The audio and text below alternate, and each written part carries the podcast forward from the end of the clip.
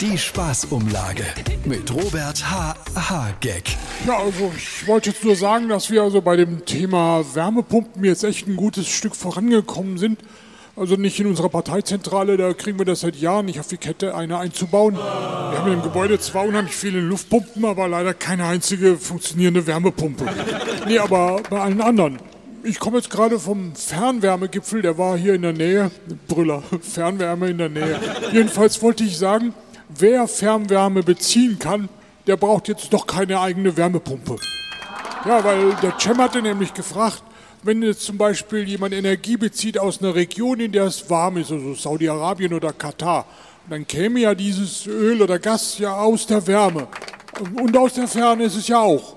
Also quasi Fernwärme, oder?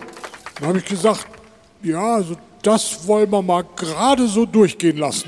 Die Spaßumlage mit Robert H. H. Gag.